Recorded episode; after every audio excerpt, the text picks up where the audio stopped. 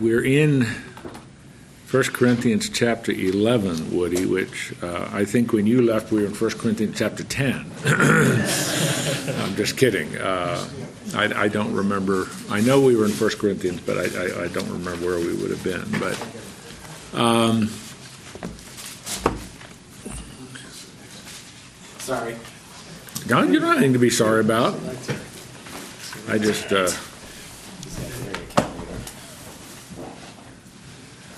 we uh, we're in a, a, long section in the epistle of First Corinthians, which deals with uh, the the large issue of Christian liberty, of Christian freedom.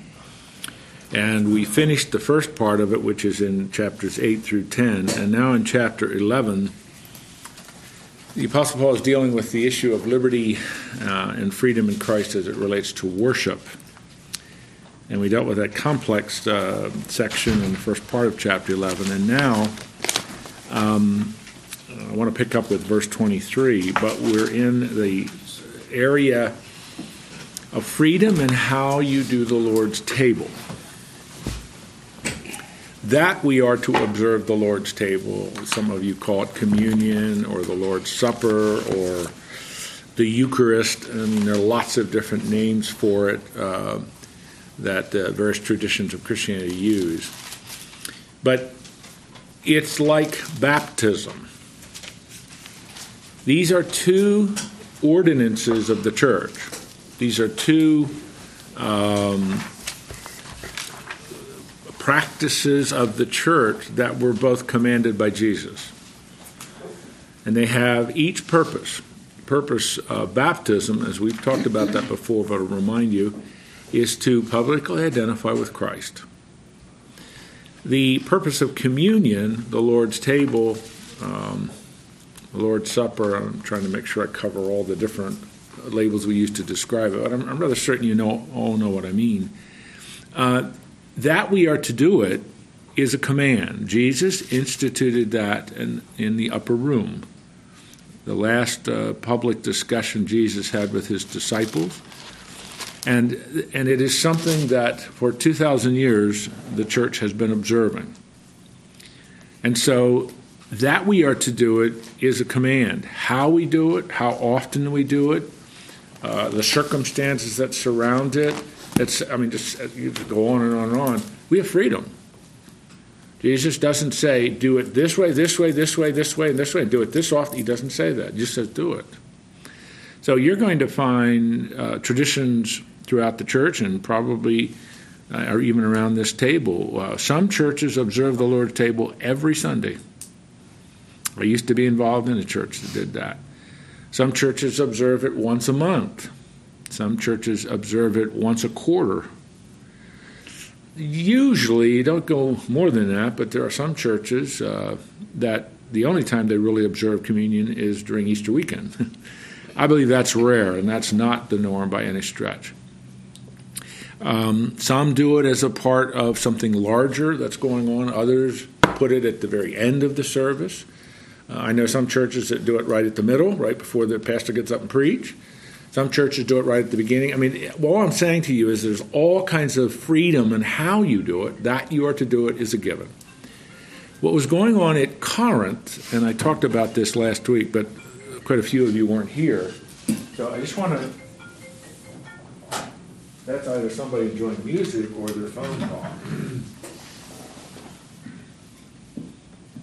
The Lord's table at Corinth, and this is what Paul is addressing my writing is so terrible that is, the word there is meal. The observing of the Lord's table in these little churches at Corinth was a part of something that became known as the agape meal.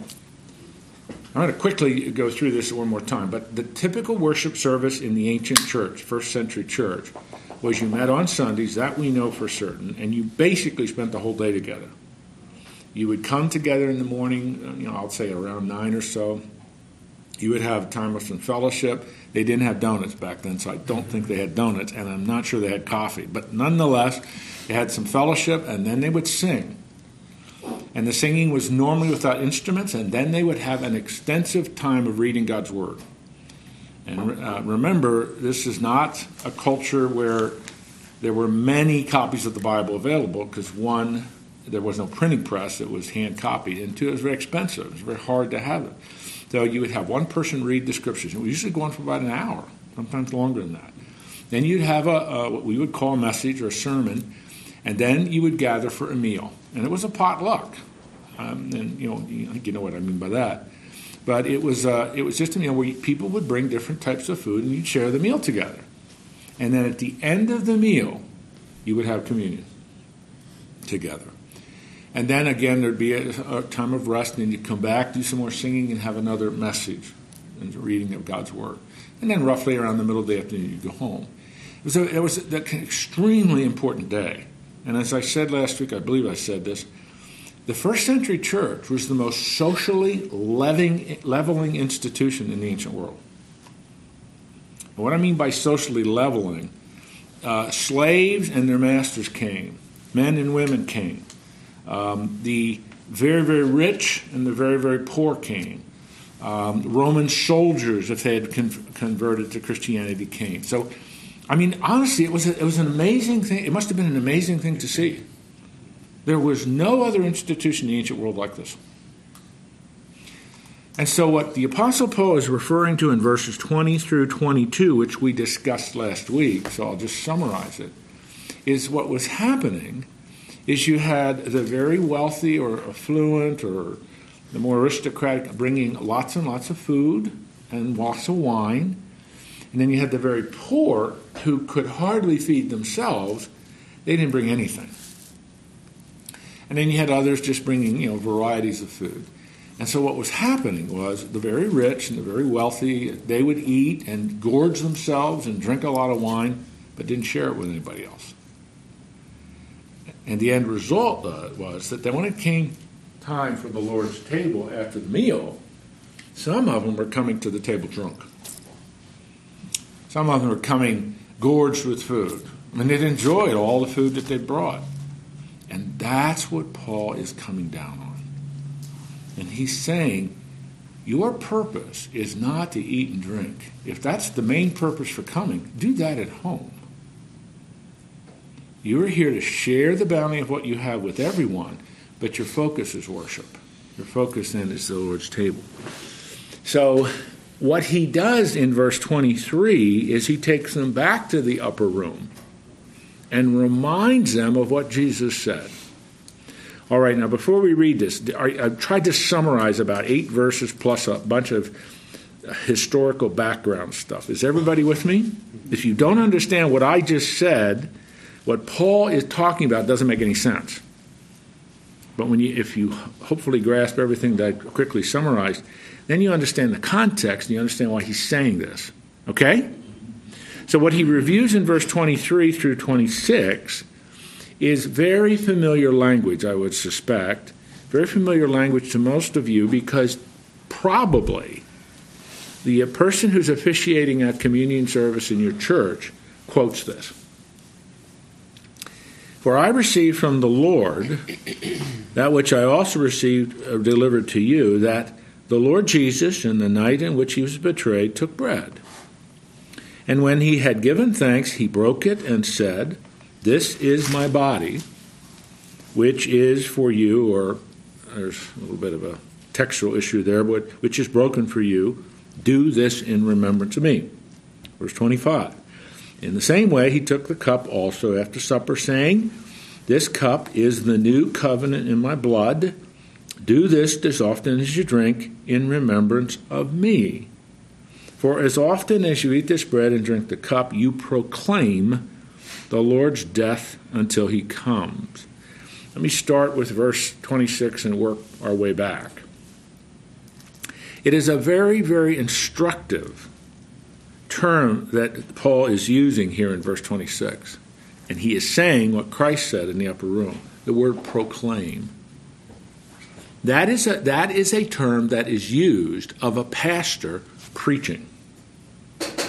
That is a term of a, of a pastor who is preaching a message and proclaiming the gospel of Jesus Christ. We get our word evangelism from that.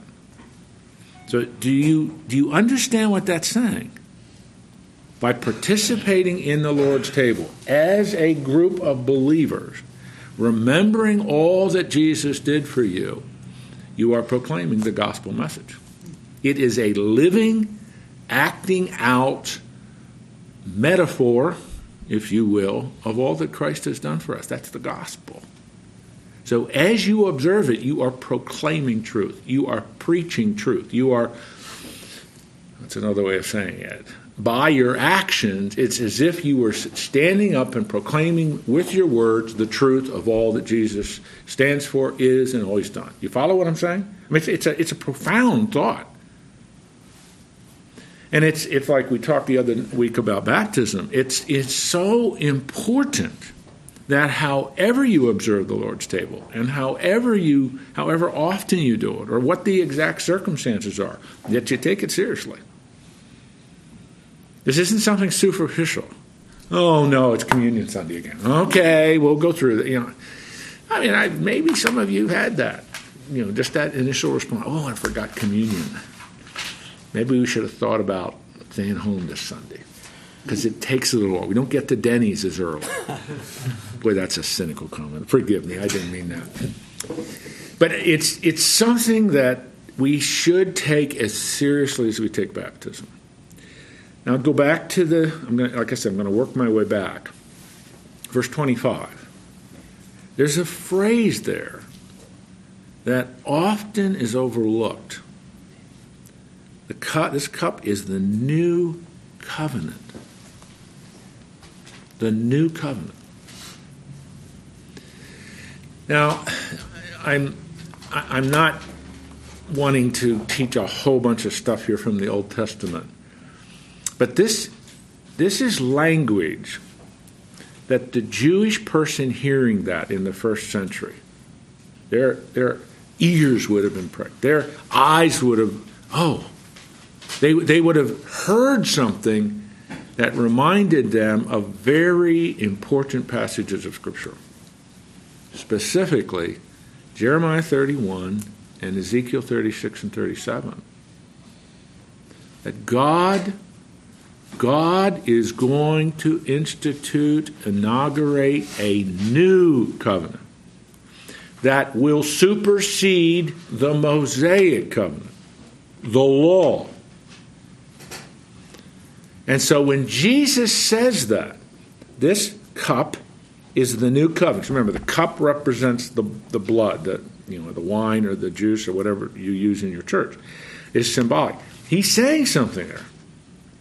That the shedding of my blood inaugurates the new covenant. So, let's put it another way. This symbol that we celebrate and participate in and take part in of the cup the drinking of the cup, is a very powerful illustration that the new order has begun. So let's let's really again, you know, we're proclaiming this, we're preaching this truth. That when we celebrate communion, we are remembering all that Jesus did for us, but we also we also are uh, participating in something that the shedding of his blood and all that the cup represents and everything it stands for is the mark of the new order of things. I used to say new age, but you, you can't use that phrase anymore as a neutral term. It isn't a neutral concept anymore. You think of all kinds of names, and so it's new. The new order of things and it's it's it's just a, it's a it's a wonderful phrase, and Jesus is really saying something there, and we we sometimes miss that. We talk about the cup and we remember, it's the new covenant in my blood. My blood, the shedding of it, all that happens in the cross is the mark. A new order of things has begun. Does that make sense? Then we go back one more verse, because like I said, I'm working my way back. Jesus said, This is my body. There is probably no phrase that Jesus uttered that has caused more controversy than what that means. Now, I don't know if there's a lot of people here today, so I may not have enough of these, but I, Let's see if we can get some more from. uh, I think there is, but I'm not sure. It's it's really good to see all of you, but you mess up my computations when I try to make a guesstimate of who's going to be here. Just, I'm just kidding. But I don't want to do, I don't want to make a big deal out of this, but um, I want you to get a sense of one, how important this phrase is, but also how difficult it is in the various traditions of Christianity to understand what Jesus meant by that. And how you understand this is my body affects how you understand what's going on in communion. Okay? Does everybody have one? Well, oh, good. Excellent. Looks like there's even one left over, so that's excellent.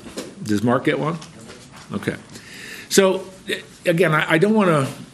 I, I, unless you really, really want me to, I'm not necessarily interested in uh, doing a long exposition of each one of these, but how you understand that phrase that Jesus uttered, this is my body, affects what you think is going on when you partake of communion. Does that sentence make sense? Yeah, sure. Okay. So if you start, uh, you know, I, if I hold it up this way, it's my right, but your left, go all the way over to here. Now, on this side, the memorial view, do this in remembrance of me, essentially, there is nothing that has happened in the elements. It's still the bread, it's still the wine or the juice, whatever you use. Nothing has happened to it, it's just a memorial. You are remembering what Christ did, and it's just to facilitate you remembering. Now go over to the other end. What down at the bottom, the little spectrum I've created, is a sacramental view.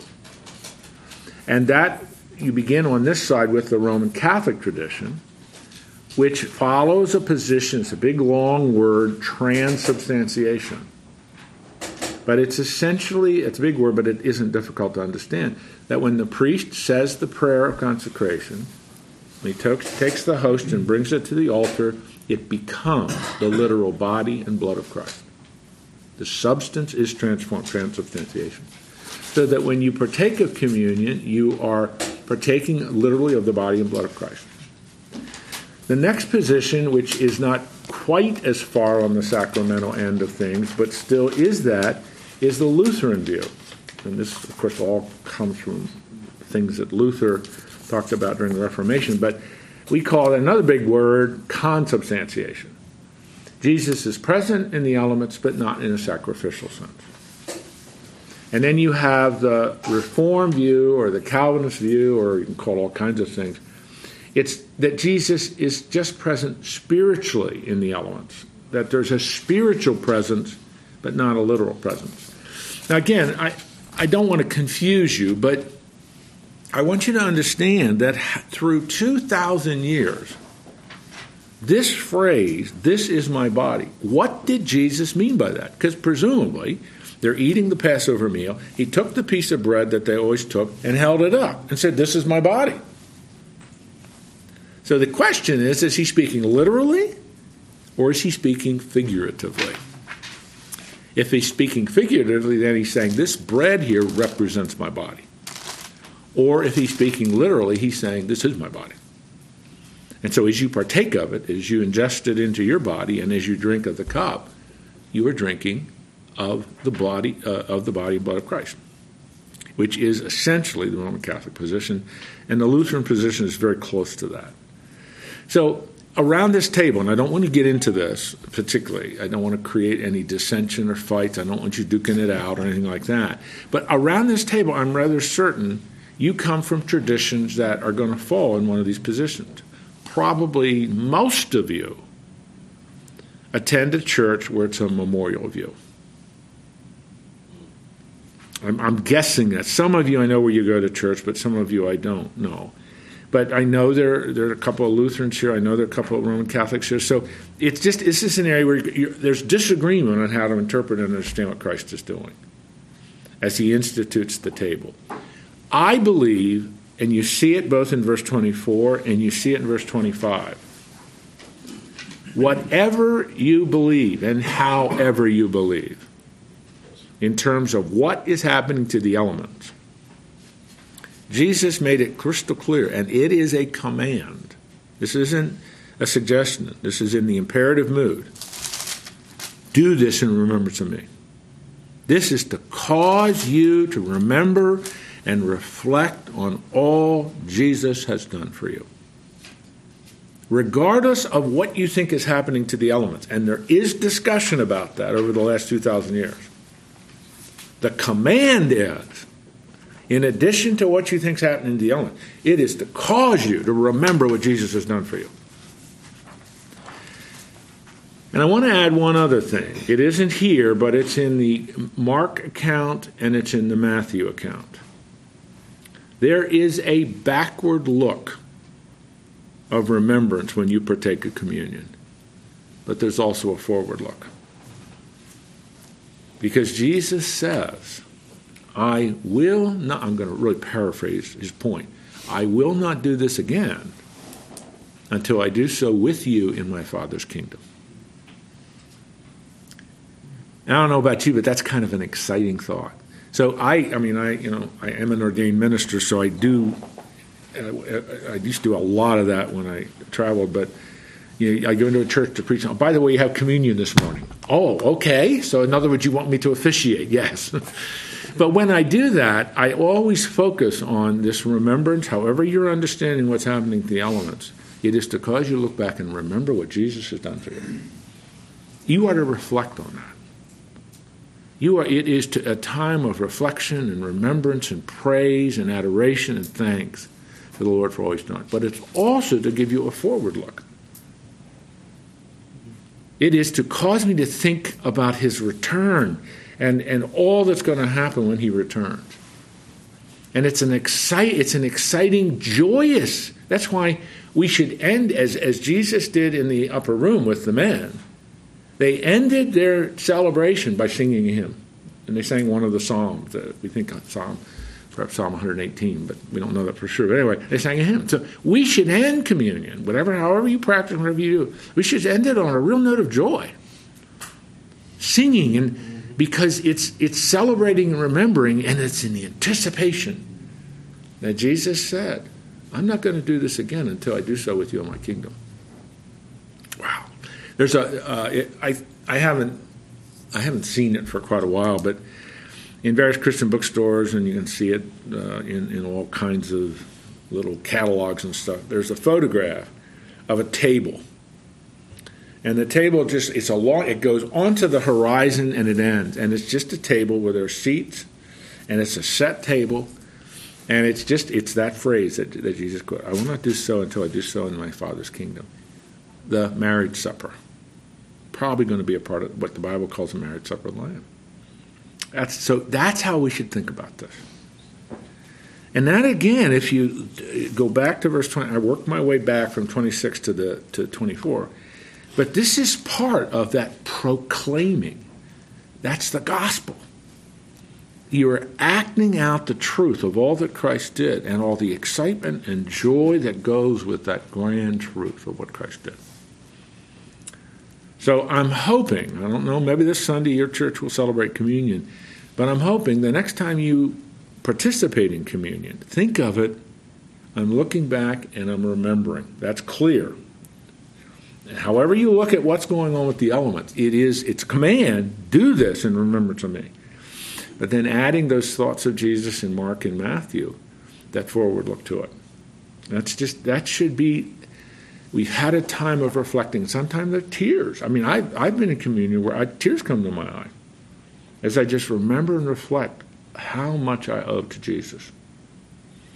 But then also that anticipating thought of, my goodness, we are going to do this with him again in the kingdom. Okay? Questions or thoughts? Wait, you don't have to raise your hand, brother.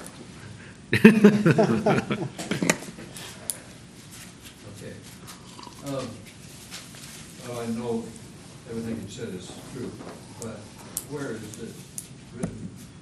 Uh, probably in the same, same chapter and possibly the same verse, that he'll be back and, we'll have communion again.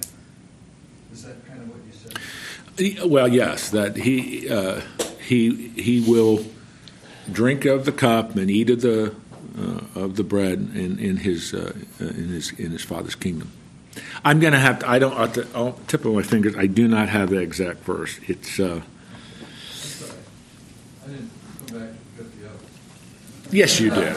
No, no, no. I I can quickly. it- It's it's in Matthew's account, Mark's account. Um, It's Matthew 26, 29, there you go. Thank you. Very good. Twenty-six, 29. it's verse twenty-nine? Yep, chapter 26, verse 29. Okay. Thanks, Joel.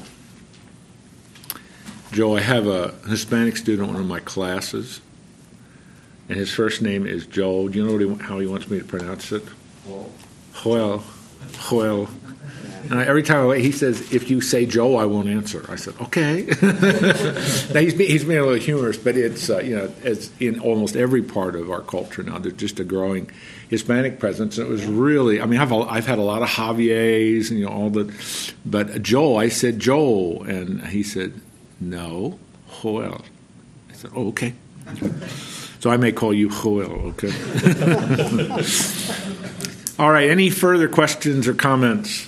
Uh, I I want to make sure you understand what he's teaching. Then I want to ask the question: Why is Paul going over this again?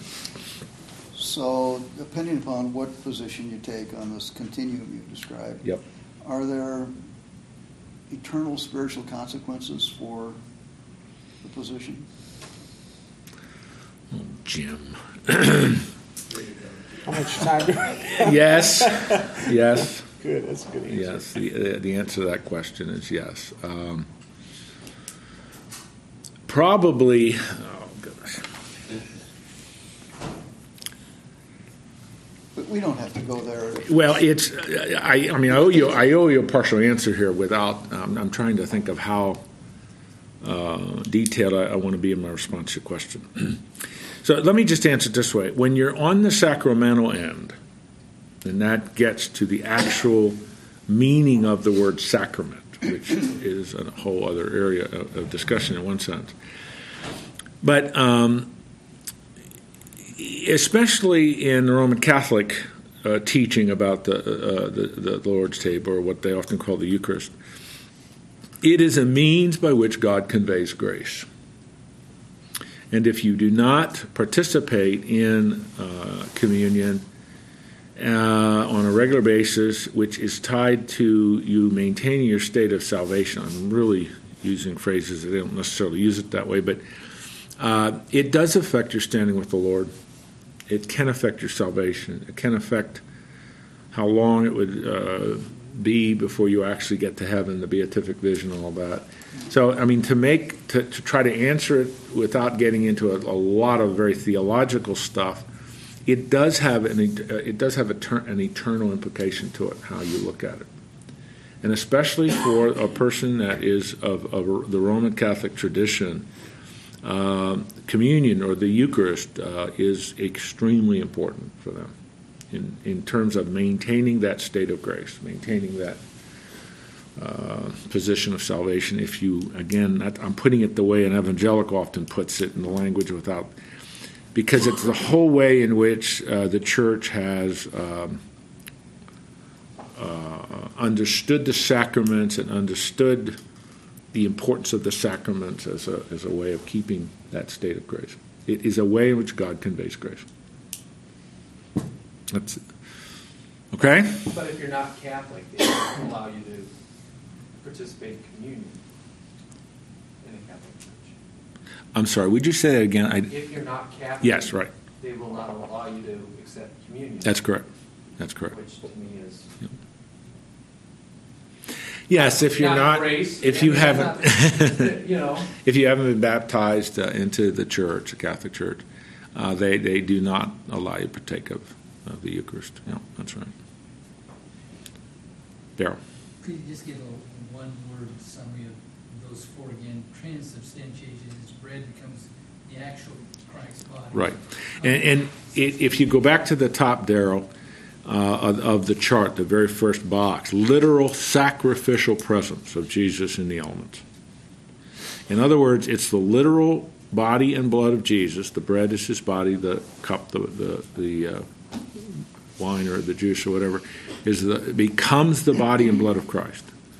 But it is a sacrificial presence. In other words, as uh, Cardinal Ratzinger, when I was writing my book, I quoted him. He, he, used, he was Benedict XVI, but he was the main theologian of the church before he became the Pope. He said, Every time the Mass is said, Jesus is re sacrificed. It's that ongoing sacrifice of Christ. That's why one of the symbols of that in the Catholic tradition is the crucifix. Jesus is still on the cross because that sacrifice is, is an ongoing, continuous sacrifice. The Lutheran position, if you go to the next box, then, is the literal non sacrificial presence. Jesus is in the elements, but not in a sacrificial way. The sacrifice has already been done. That's right. That's right. And then the the Reform view or Calvinist view, it's a lot of traditions. It's just Jesus is spiritually present. There's no tangible. Um, um, have to say it. No tangible presence of Jesus in the elements. It's just spiritually he's there. You're nurtured spiritually by participating in and observing communion, but nothing is happening to the elements. And then the final box is is I mean I didn't know how else to put it. Just thanksgiving, remembrance. Nothing has happened. There's nothing in terms of the elements, in terms of Christ's presence, either literally, sacrificially, or spiritually. It's just bread and it's wine or, or juice. The important and focal point of that position is just that remembrance. But I want to repeat something that, uh, and if, I hope I summarized for you what you were looking for there, Daryl. But I really, no matter what position you hold, the operative command is at the end of verse 24 and the end of verse 25. Do this in remembrance of me. That's the command. So, however you look at what's happening, it is to cause you to remember what Jesus did for you. And that is, uh, to me, that that's how I've taught this. And, and this is a group where you got a, got a broad group of people that are here. But it, it seems to me that is the most important thing for us to take away from this. And I want to ask the did I see a hand out? Yeah, Mark. Yeah. So how often are we're supposed to do it? Another question is, No, wait, no, I didn't even hear the first part. how What? often we need to do it?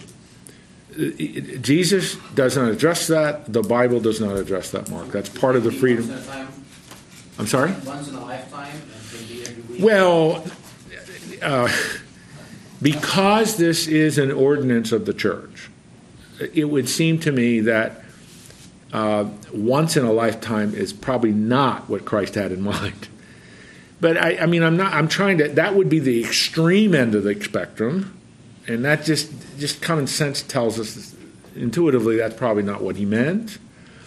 Because the tense of the verb is an ongoing, continuous present tense, which means it's an ongoing thing you do. You don't do it just once. Okay? So, but then that's where the freedom comes in. And so, I, like I said, Mark, uh, I don't know if you were here yet when I said that, but I, I grew up in a church and for a brief time was involved in a church where every Sunday they celebrated communion. My daughter and son in law go to a church where every Sunday they observe communion. Some others, uh, it's like once a month. The church I'm involved in now, in which I'm on staff part time, we observe communion once a month. Others, uh, once a quarter. And then when you get past once a quarter, it's, it's rare to see anybody going beyond that.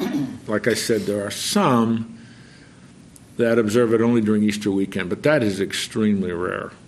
I just think so. I think the norm. I, I'm I shouldn't even say. I don't know what the norm is. I'm not sure. And uh, for the first box, you say literal sacrificial presence. Uh, From the view of the people who believe in that, uh, what is gonna happen to make the bread and the wine becomes Jesus? You know, like, what's gonna make the transformation of the regular bread and the regular wine? How is it gonna be transferred to Jesus to be in there from their point of view? There is any kind of, uh, anything that they do When the priest says the prayer of consecration, that is when the transformation occurs. but you're thinking, wait a minute, it still looks like they're drinking wine and eating a piece of bread. Uh, yes. Yeah, I'm just asking, you know. No, I mean that's I mean that's the answer. Now, there then is a and Thomas Aquinas. Uh, uh, What would bring Jesus into that bread and that, and that wine? The prayer is before we break the bread. you right. That's That's- correct. that's That's when that transformation occurs. Yeah. Can we leave this now? All right, and, and the reason I decided to distribute this was simply because I know I know the various traditions around the table, and I just want to make sure that everybody's aware of that. But that the most important, no matter where you are, it, the most important command is do this in remembrance of me. And I want to ask this question: um, Why would Paul interject this into this discussion where he's talking to them how they're abusing the Lord's table? You're coming to the Lord's table drunk. You're coming to the Lord's table gorged with food. Well, he reviews this because this is the authoritative teaching of Jesus. And if you are to do this as a remembrance of all Jesus did for you and to proclaim, declare the gospel truth, it's not about gorging yourself with food. And it's not about drinking wine to become inebriated. That seems to be an abuse of the Lord's table. And that's the point. In your liberty, and the agape meal and wrapping the Lord's table around that, there's nothing wrong with doing that. That's, there's nothing wrong with that. That's a tradition, that's fine. But Paul is saying you are now abusing the table of the Lord, and that's a very serious thing to God. And so, verse 27, he cited what they're doing, he's matched that against the authoritative teaching of Jesus. Now he issues here's what you have to do to correct this. And it's, it's kind of tough language. But remember, they were abusing something that was sacred to Christ and had a very clear purpose remembrance and proclamation. Therefore, whoever eats the bread or drinks the cup of the Lord in an unworthy manner. There's nothing terribly unique about those Greek words. It means an unworthy manner. shall be guilty of the body and blood of the Lord. Now, the language there, as, as I intimated just a second ago, in an unworthy manner is to abuse the body and blood of Christ, is to abuse all that this is intended to represent. Let's make it stronger. This, in effect, is what Jesus, excuse me, this is in effect what Paul is saying. You are mocking Jesus. You are mocking his finished work. You are making your self indulgence more important than his sacrifice. You follow me? It's serious stuff. Because if you are exercising your liberty in wrapping the, the communion, Lord's table, Eucharist, whatever you want to call it, around this agape meal, and you end up coming to the table gorged with food and drunk from wine, what's more important to you? Remembering and proclaiming the truth or self indulgence in the good things of your good life? That's an obvious, the answer is obvious. So he is saying, do not treat this as something innocuous and not terribly important. This is the most important thing there is to the Lord. You are abusing him, you are mocking his work. Pretty serious, isn't it? So, what does he say? Here's the command let a man examine himself. So, let him eat of the bread and drink of the cup. I, when I lead communion, and in my pastor does it that way, and many others do too, that perhaps you can remember this last time. The pastor often says, as a part of that introduction, we're going to take a couple of minutes, and it's going to be silent. I want you to examine your heart. Where did you get that from this verse? Let's make sure, it's, it's almost like he's saying, let's make sure that we come to the table, we've examined our heart, we've examined ourselves. Because I don't want to come to the table, Paul is saying, mocking and abusing the Lord. Let's just make sure. And I mean, a lot of things that, you know, maybe unconfessed sin, maybe things you need to deal with, whatever it is, just examine yourself.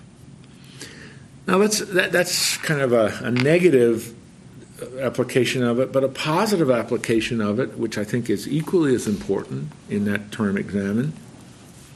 Make sure, make sure that your mind is kind of clear, that you're not thinking about work or th- that you are focused on Christ. Because the celebration of communion is to be Christ focused. Now, this Sunday, if your church is saying communion, if you're going to observe communion, I should say, Make sure your mind is not on the Denver Broncos. And I don't mean that flippantly. I mean that very seriously. That because when you when you are about to participate in this remembrance, to remember again, however you look at what's happening, the key is remembrance. Examining yourself positively to make sure that my mind and my thoughts, my heart are just focused on Christ not on other things. And then the other part of examining, uh, like I said, kind of the negative thing, is the sin in your life or things that you just have to make right with the Lord. And so it's just another way of saying verse 28 is, you know, because I, I want to kind of step out of just what the Corinthians were doing and step it into our lives. Let's make sure we really are taking communion seriously. And it just that seems to me a very important application of this. Don't take it flippantly or superficially. It's serious business to the Lord. Are, are you saying this is an excellent time for us to periodically take take that time to review our hearts and mind and our relationship to God and Absolutely. draw closer to Him because this is how we are in Christ through His body and through His blood. Mm-hmm. Through his sacrifice. Mm-hmm. Absolutely. And to uh, just allow, I mean, that's why in the history of the church it's been a struggle. What is going on there? Because it is clearly nurturing and, and edifying to us. And um, those on the more sacramental end will say if it's just a remembrance, that's too weak. That's we're such weak vessels. And so again, however you're looking at this, and, what happens in the actual elements, the the absolute imperative of this is it is to cause you to focus on Jesus in all that He has done for us, and that can be it's a it's a it's a spiritual renewal or nurturing, because your mind is now in Christ and everything He did for you, and that's if, if that is your focus, it's a it, that's why I said sometimes I mean I I've had tears in my eyes as I've just reflected on all that Jesus saved me from.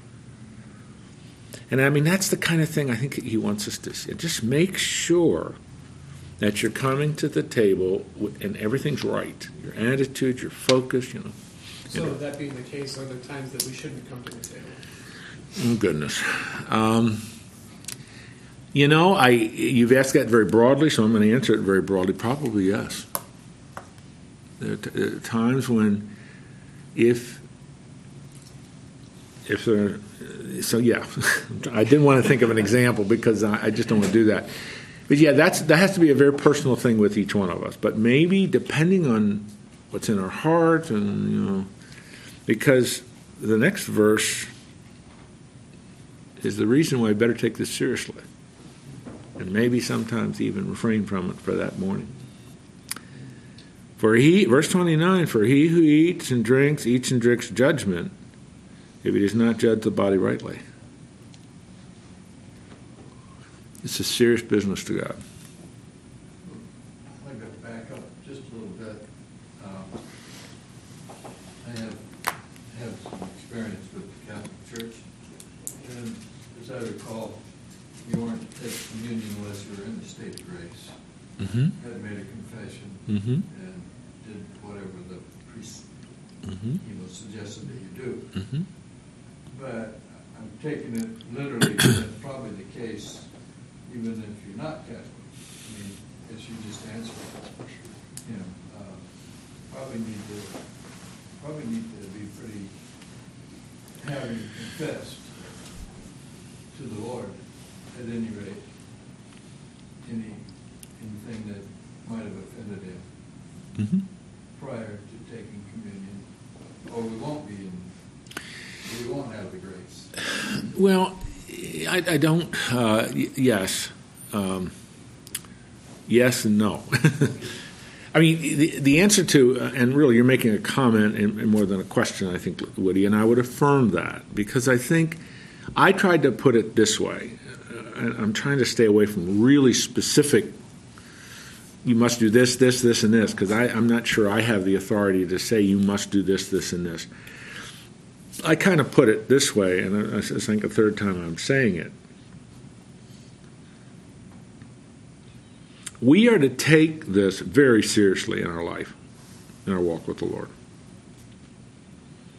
And it's so serious that Paul has reviewed what Jesus said, stressed the remembrance part, that if you come to the table in an unworthy manner, it's serious business to the God, to the Lord. You're abusing and you're mocking him. And however that, whatever that means, and whatever the specifics are, there is that, and I think all of us can think of that. You know, I understand what that means. Oh no, now it's communion. You don't think about what's going on. You don't take it seriously. You go through the motion. You drink and you eat. And, oh boy, good. I can go home and eat dinner. I mean, that's that's treating something that's very important to the Lord in a very flippant way. And I'm not saying any of you have done that, but I'm just saying that is that is kind of mocking something that's very important to the Lord. So his instruction is examine yourself. And that's why I think it's really important, and I don't know if, if your, your pastors do that or, or however you engage in the celebration of this. But I do think it's helpful when a pastor takes a minute or two and just says, we're going to have some, just a few silent moments. Sometimes they have the organ player, the piano play, or you know whatever it is. To just collectively, all of us in the body of Christ, to just bring things before the Lord and just quiet our hearts, have our mind and our attitudes and everything focused on Christ, then we're ready. And I think this is such a helpful, verse 28 is such a helpful, and it is a command because God knows what we're like. He knows, I mean, you know, He knows that our attitudes and thoughts and our minds are racing all over the place. So that examine yourself. It, it is not only a negative, I call it negative, where you, know, you think about all the things you're guilty for. I mean, I think we have to approach it that way. But also, just in, in a positive sense, make sure your focus is on Jesus. And sometimes, I, I mean, I've prayed that so many times Lord, help me to get my mind and thoughts over all these other things and just to focus and concentrate on you. Is the Lord going to answer that prayer? Of course He is. And if you need to talk to Him about some things, you use those minutes. Or if you know that's Communion Sunday and your church doesn't have that time of reflection, take it before you leave home. Just Paul is saying Jesus instituted this. He used very specific words that are in the form of commands. Take it seriously. And however you're going to do it and whatever, just make sure you're focused on remembering all that Jesus did for you. Yes? Some have uh, used other, uh, another verse where it talks about if you are offering sacrifice to the Lord and you remember an ought that you have with a brother, that you should first go to that brother and Mhm. reconcile that before you are there at the altar. Does that have any connection with the communion service? What the Lord, uh, that's in the uh, section right after, it's a couple places in the New Testament where the Lord institutes, uh, or the Lord reviews the Lord's Prayer, you know. Uh, forgive those who trespass against you. Remember that. And then it's in Matthew's account. There are two additional verses down at the bottom which help to expound a little bit upon what does Jesus mean by that. And he says, "You know, I don't know, Daryl. Um, Jesus is speaking those words in the context of Israel and its altar of sacrifice and so on. You know what I mean? Because he has his death, burial, and resurrection hasn't occurred yet. However, I think just applicationally, and, and maybe even just in, in, from a perspective of common sense, it seems reasonable that that maybe should be a part of examining ourselves.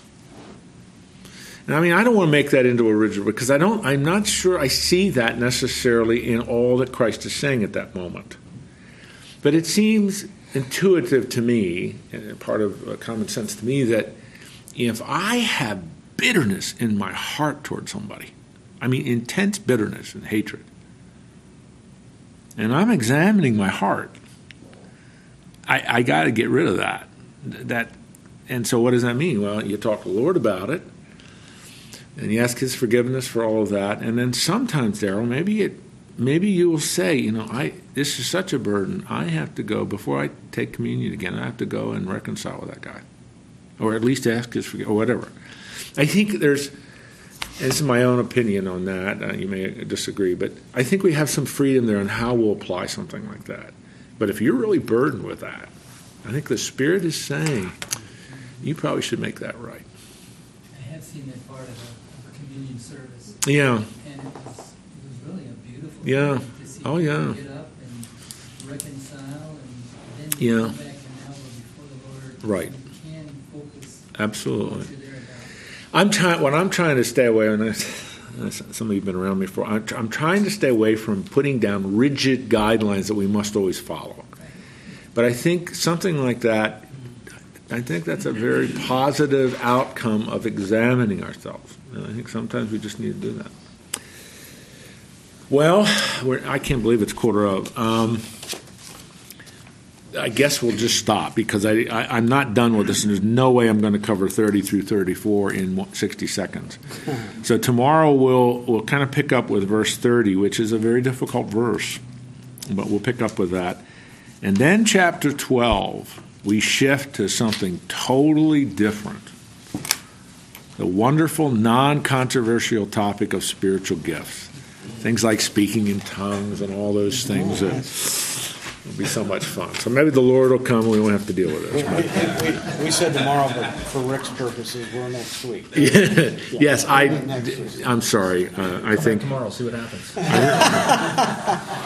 sometimes I say that because I think I'm in the classroom. Yeah, but anyway, that's right. anyway, let's pray here. Lord, we thank you for your goodness to us. Uh, you know the way you bless us. Thank you for each one of these men. It's great to see so many here. Lord, we are so thankful. Woody's back with us. Thank you for the imme- immeasurable grace that you showered upon this man. Uh, he was so sick, and so many things happened to his body. And we thank you for the expert nature of medical care, for the expertise of these various medical people that knew what to do, knew how to treat him, and uh, Lord, that he's on the road back to full health. We praise you for that. In many ways, he's a trophy of your grace. And we're just so glad and actually utterly delighted that he's well enough to rejoin our group. Thank you for a number of uh, new guys that have come in in the last couple of weeks. Thank you for all that you're doing in each one of our lives as we together are just growing. We're growing together in our walk with you. Thank you for this time around uh, these verses in chapter 11. And I hope each one of us will take away this morning um, from our time together just a reminder of how important the Lord's table is. It is just one of those object lessons, those those things that we do within the body of Christ to cause us to focus on Christ and to remember all that He has done for us. And that's that's important. It's very important that we always remember that. Uh, our salvation and all that Christ did for us is the reason that we're here now. It's the, the, the, fundamental center of our lives, and we give you praise and thanks for instituting that, Lord Jesus, that object lesson of uh, kind of causing us collectively to remember all that Christ has done. We just want to take it seriously. We want to make sure that it's an important part of our worship. And however we do it, however frequently we do it, the important point is that we do it. And may it be a worshipful time of remembrance, but also a time of anticipation of what, uh, what we will do as a part of the many, many joys and celebrations when Christ returns for us. So give us a good rest of this day. Help each one of these men to represent you well. In Christ's name, amen.